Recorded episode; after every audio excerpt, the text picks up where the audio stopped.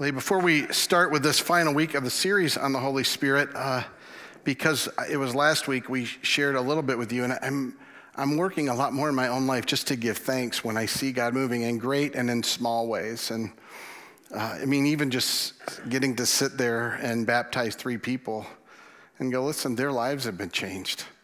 I'm sorry, that's an amazing thing to give thanks for. I'm not even sorry, it's just awesome. And, and knowing that we get to see it at different ages. I think those little things during the week, I would be curious if you would be able to reflect where has God moved and how can I give thanks for that? Because we tend to run past it, and then there are those great things. So last week we shared with you briefly just a story about a young man who was, we literally thought we were going to say goodbye to as his family was calling in the middle of the night, and we watched a miraculous turn of events. And that young man is now back home right now. Yeah. And our prayers aren't over, man. We keep praying. God will bring complete healing in life, but we give thanks every moment and every step when He moves. And I found myself just praying a lot more for little and great healings. Everything from when someone tells me they don't feel well to a, an injury or a possible bad diagnosis. Man, we're going to gather around and ask. And I just don't want to miss that. I, I tell you that because we've been in this series on the Holy Spirit. You asked for it, that's why it says that. Uh, and it's the idea that we've wondered who is the Spirit? What's the Spirit's role in our lives? And we went through in these last five weeks leading up to today these different facets. We looked at what's traditionally become the Trinity. We looked with childlike wonder, saying, listen, we can't understand this, but we know God is both one, meaning it's one God, and yet at the same time, Father, Son, and Holy Spirit. And then we began to look at the very life and presence of the Spirit in our lives. And where we want to finish today is, I hope, a place that brings it together for us to ask the question what will this look like in our lives? Let, let, me start with this. It's something I regularly ask you. And so if you've been around, you'll know the answer I'm looking for. I hope you know it because you know it's true. But where does the Spirit of God live? In us. That's crazy, right?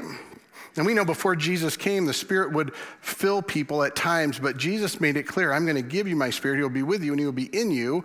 And then we know at Pentecost, the very moment that this happened, after Jesus said, You go and you wait, I'm going to give you my Spirit and power, that the Spirit filled these early believers, baptized them in His very presence in life.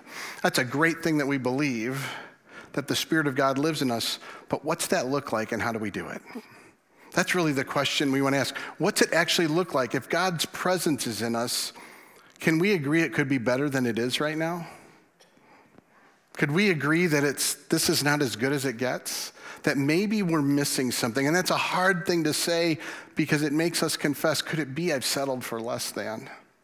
And what we want to simply look at today is what does it look like for you and I to live in relationship with God's presence inside of us as followers?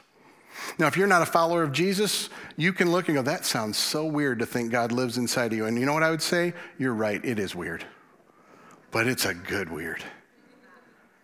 And what we want to know is see how it actually can happen and move. Because whether you think it's weird or not, when you see the power and the presence of Him move, you don't care if it's weird, you just want more. And that's where we're at today. What might this look like? And I want to tell you of all the things we've talked about over these six weeks, this particular question has been one in my own Christian life and maturation process that I always find myself wrestling and asking God, what does this look like? How do I walk with you? What does this look like to have your presence in me and live this way? So I'm going to take you to just one simple passage. We'll look at one other one alongside of it. And I want to share a little bit too from experience as I understand, take it for what it's worth in that, but even from asking a lot of our questions, because when you're a student of something, guess what you do? You ask a lot of other people, how's this for you? What's that look like? And I think some things that have seemed significant to me, I hope are helpful to you. So, where we're going to go is one particular letter that Paul writes to the church in Galatia. Now, when he writes this letter, and let me say this about it because we've actually we'd worked through the book of Galatians, this letter some time ago. But he's writing to a group of people that have gotten caught up in kind of rules and legalism, thinking they have to work hard for God rather than trust Him to move in their lives. So there's a whole section in this letter where he's talking about how you live free, but when you live, you live in a way to serve others. And he talks specifically about the role of power and love in God's presence. And then he says this about how we're to live. He says, Since we live by the Spirit, let us keep in step with the Spirit. Now, I know that sounds simple and it hopefully makes sense. It's very simply this if God's presence is in us, keeping in step literally means to walk with. And that's a very common understanding for the early church and for the culture that Paul would have grown up in that Judaism wasn't founded on simply believing certain things, it was walking and living into them. And so Paul is saying to us, the way we do this, this partnership of living in the Spirit, means we walk in step with the Spirit, not slower, not faster, but in relationship. Sounds good, I'll just send you home. But let's agree, I don't know what that means. And in fact, what we tend to do is we tend to back up and get theological about it, and we even draw our lines and our camps over it. So, for example, baptism of the Spirit is, is one of those issues that the church can tend to argue and disagree about. Baptism simply means to be immersed. We know that when John the Baptist, who's coming before Jesus, is baptizing people in water, the very activity we did, but the initial one was just for repentance. He says, One who's coming is greater than me. They will baptize you with the Spirit and with fire, meaning Jesus. Saying, Oh, baptism is connected, this water and spirit. Baptism itself is a work of God. So I just want you to understand this. I'm not going to spend a long time on it because I think, I think trying to talk theologically and just philosophically about it can take us away from practice. But I also don't want to miss that churches tend to argue a little about this. So, so one thing that every church would agree is when we become followers of Jesus, the Spirit lives in us, enters us, meaning the Spirit is in our lives. Now, there are some churches that look at a baptism as a second work, meaning beyond our salvation, the Spirit, the Spirit can baptize us in new ways. So, for example, our Pentecostal brothers and sisters would emphasize the power of it.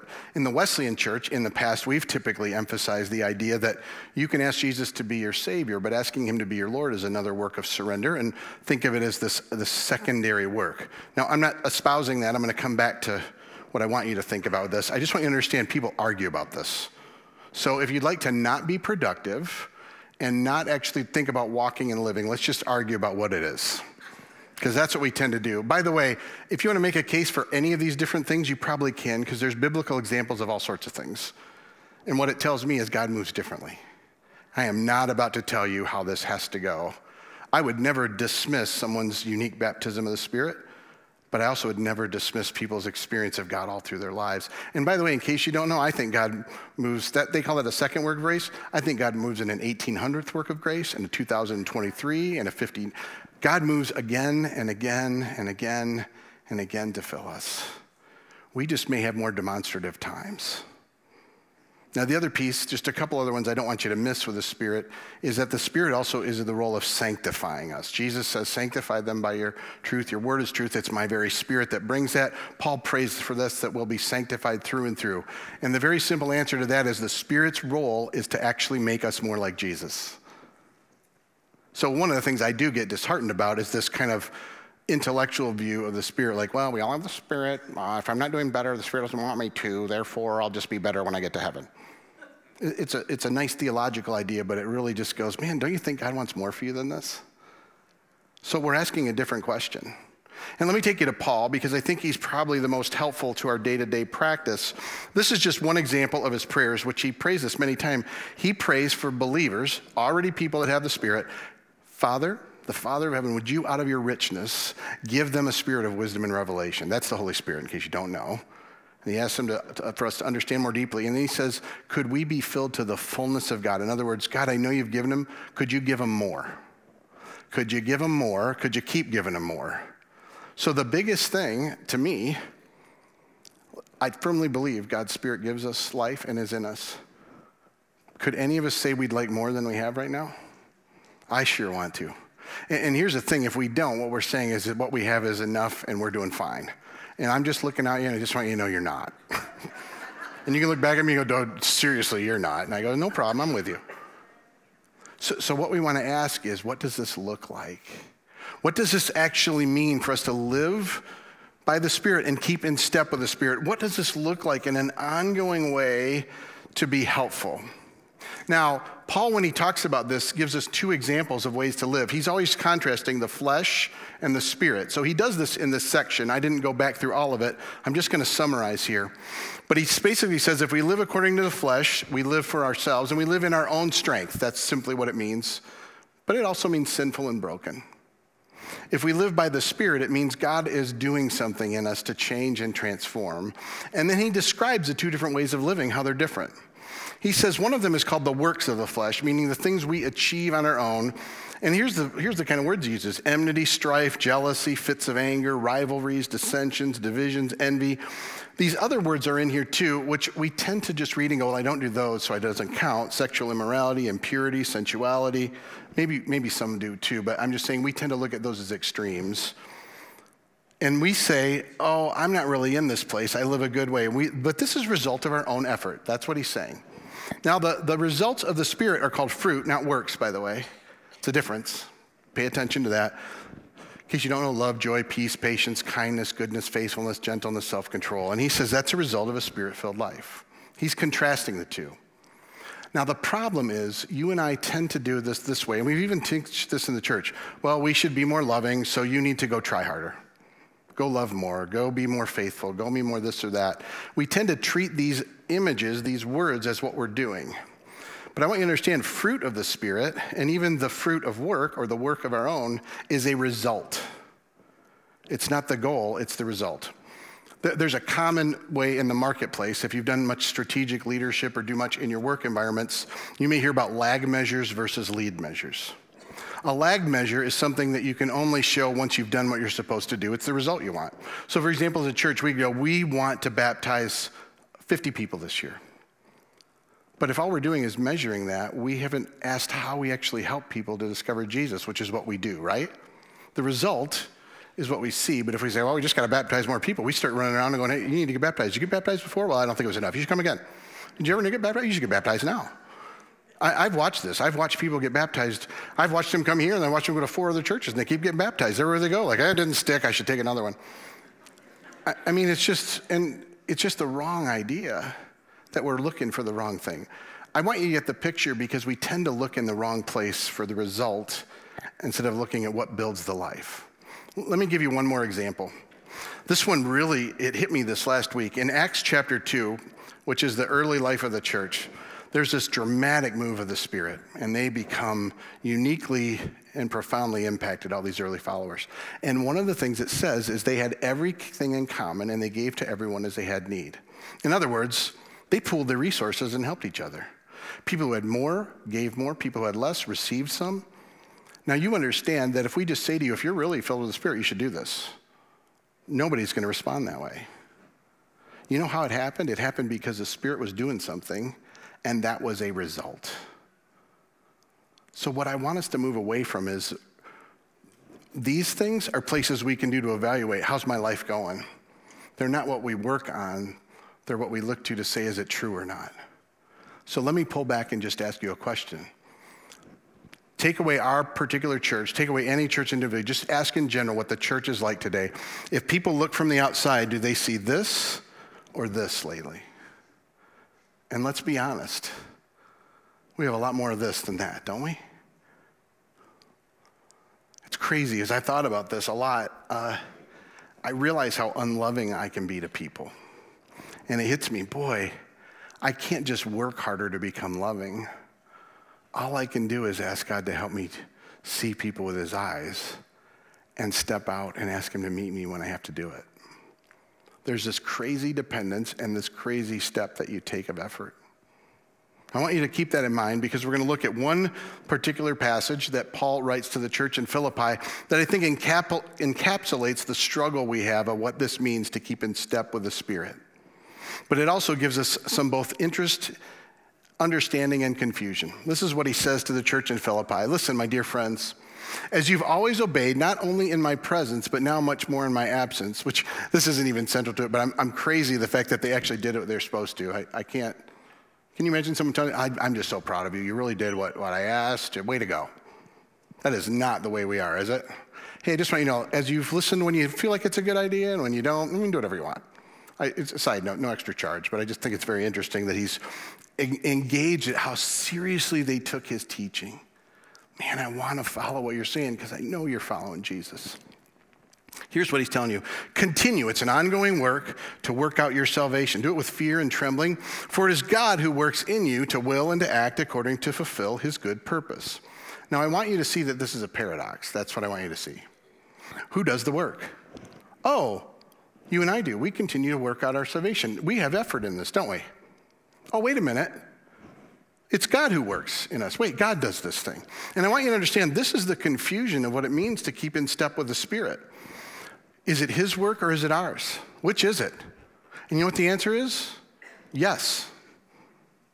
But the hard part about it is what the root of that is and what that looks like. And, and this is what I've noticed both through a lot of interactions in my own struggles, and I, I hope it's helpful to you because I think we tend towards one or the other that causes us trouble. And it may not be in every situation. So, so just for, consider for a minute those areas that you are very disciplined in, you're self disciplined in.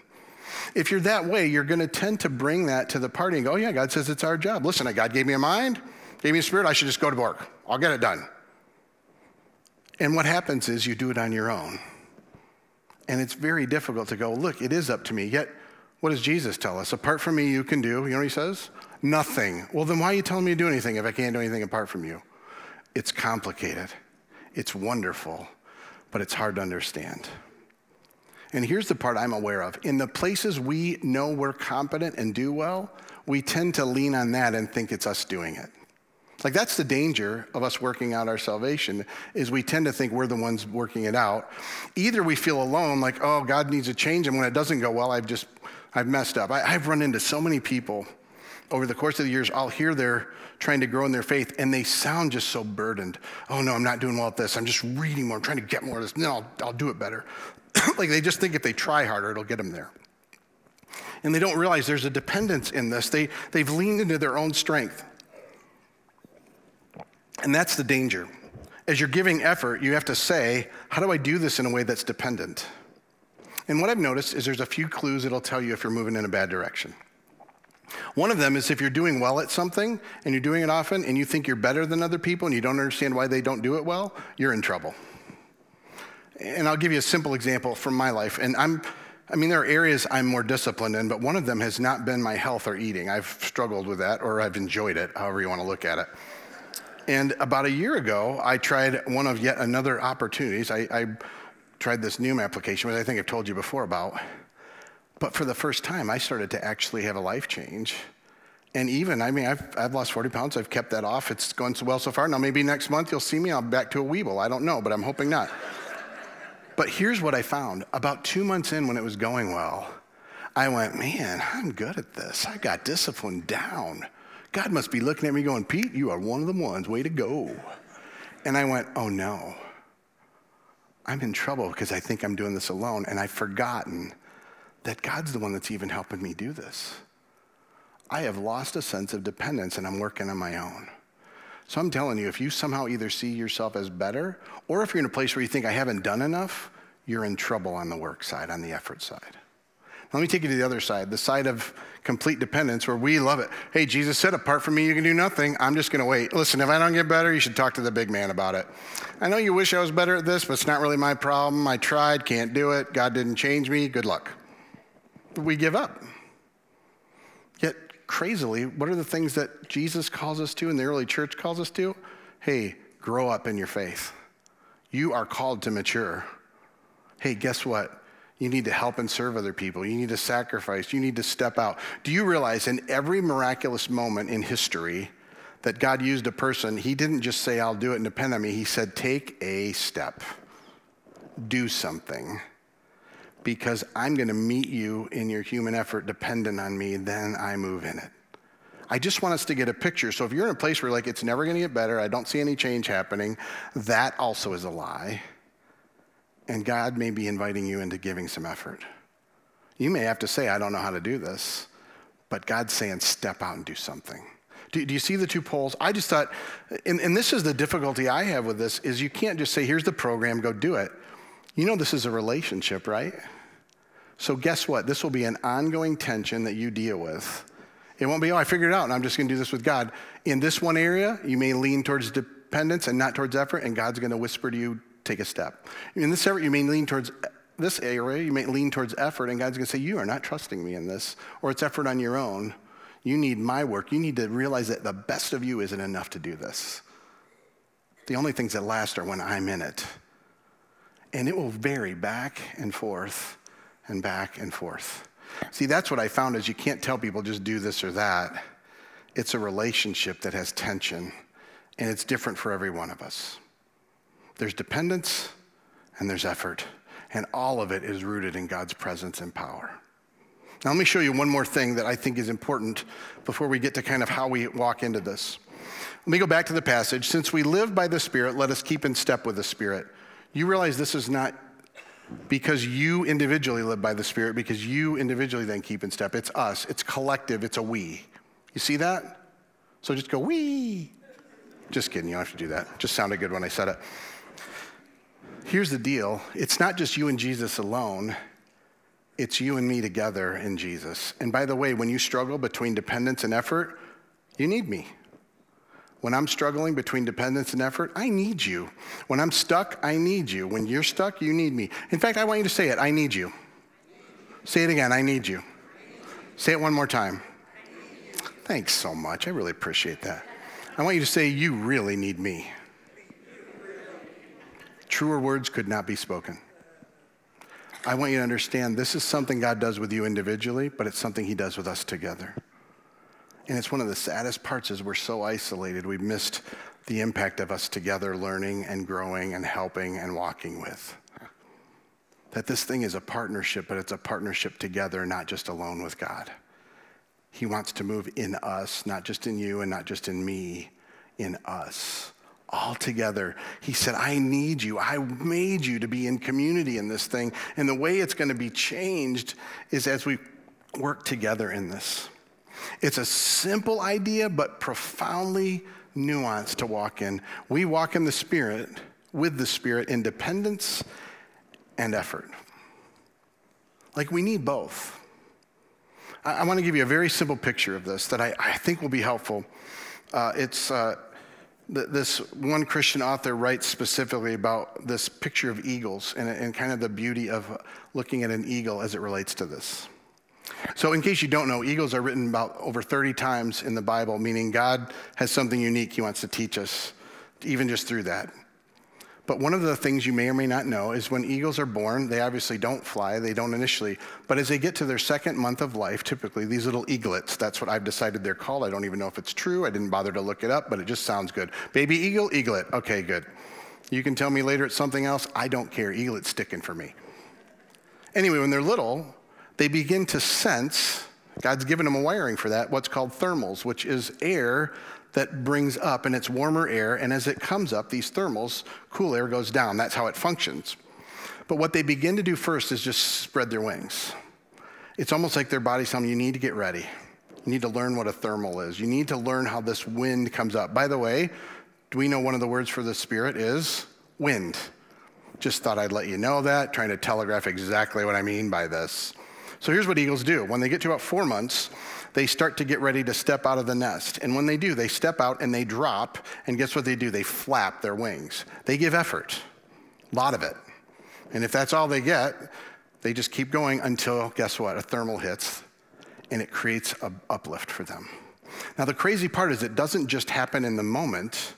The way we see eagles soar around and fly is they learn to capture those thermals and live in them. And their effort in their wings changes dramatically because now it's working under the guidance and the movement of this beautiful wind, and the effort is working in tandem with it to give a new life and a new way of soaring. Oh, that is a picture of dependence and effort. You see, effort on our own is just flapping our wings, just flapping in the air, hoping we can stay up. And we can. And some of you, you're great flappers. You'll probably achieve a lot more than most of us will. And you can look at how you've done things in your life and go, listen, I've accomplished an awful lot flapping. And we go, more power to you, you tired flappers. but here's what we would say is that's something you do on your own. And if it leads you to find yourself better than others, you flapping for nothing. Because God has so much more to go. Guess what? Find the wind of my presence and be dependent on that, and you will learn to be lifted in ways you cannot, to walk and soar in ways you cannot alone. I mean, I, I look and go, I think we're people that have been flapping and walking a lot. And I think the Spirit wants to breathe into us His wind to live in a new way to soar. And that brings transformation and maturation and growth. and presence that leads to other people's lives. We just can't settle for where we are. It is built around dependence and effort. And when we truly begin to do this, we soar in the wind of the Spirit. Like, I think God just has a lot more for us. And I believe that in my own life, but I believe it for you guys so much more. Like, can you imagine if you and I get this?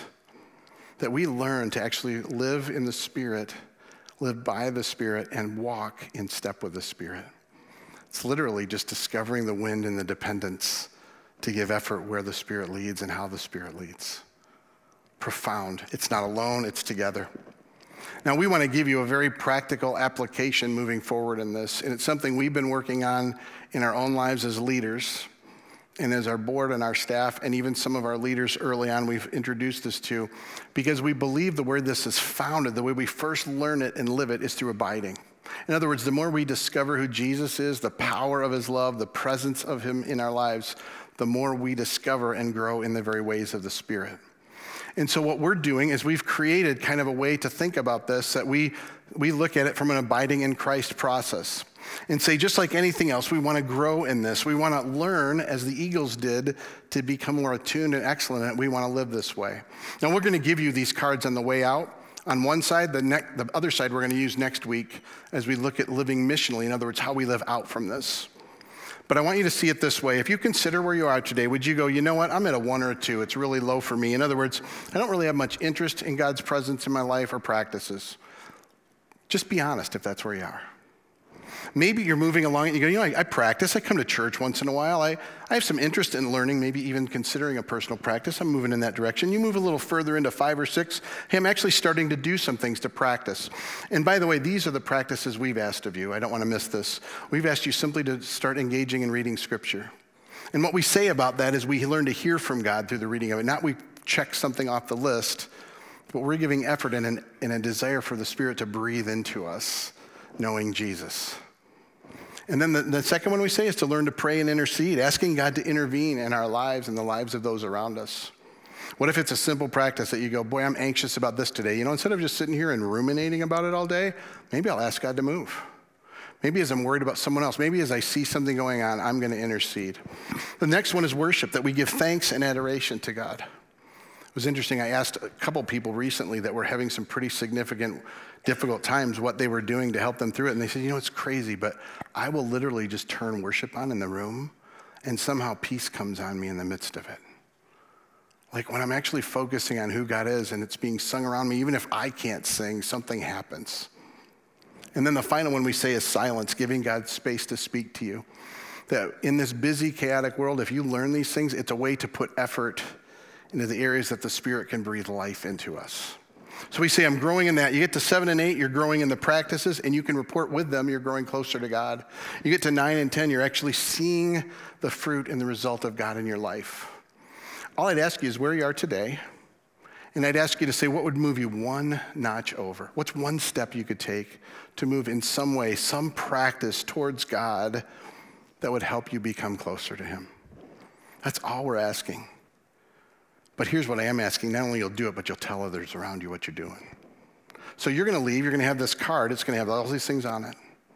You get to go, God, where am I really? You get to decide how courageous you'll be to tell someone. And then you say, what well, going to do one movement for you. Because God is calling you to take an effort. It'll be rooted in him and he'll need to move. But he's saying you need to take a step. You can't just sit here and think it's going to get better if you sit and do nothing. So I'm asking you, Hey, we spent six weeks talking about the Holy Spirit. And I've heard from a lot of you listen, God's doing something in my life. Now it's time to do something with that. Take some step.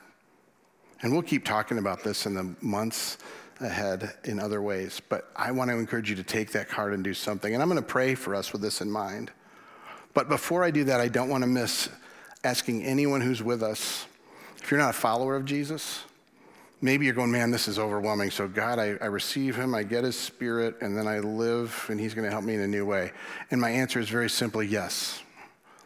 I mean, I'll say what I say to my friends who I love deeply, that are many of them in process of look, moving towards Jesus.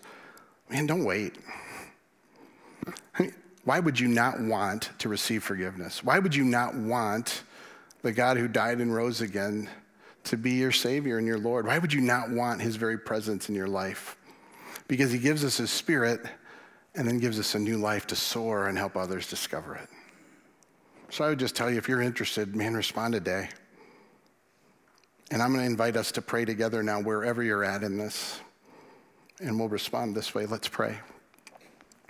Lord, I pray specifically for anyone here who's just been lingering around or just asking questions, whether they've been here for a long time or just at the beginning.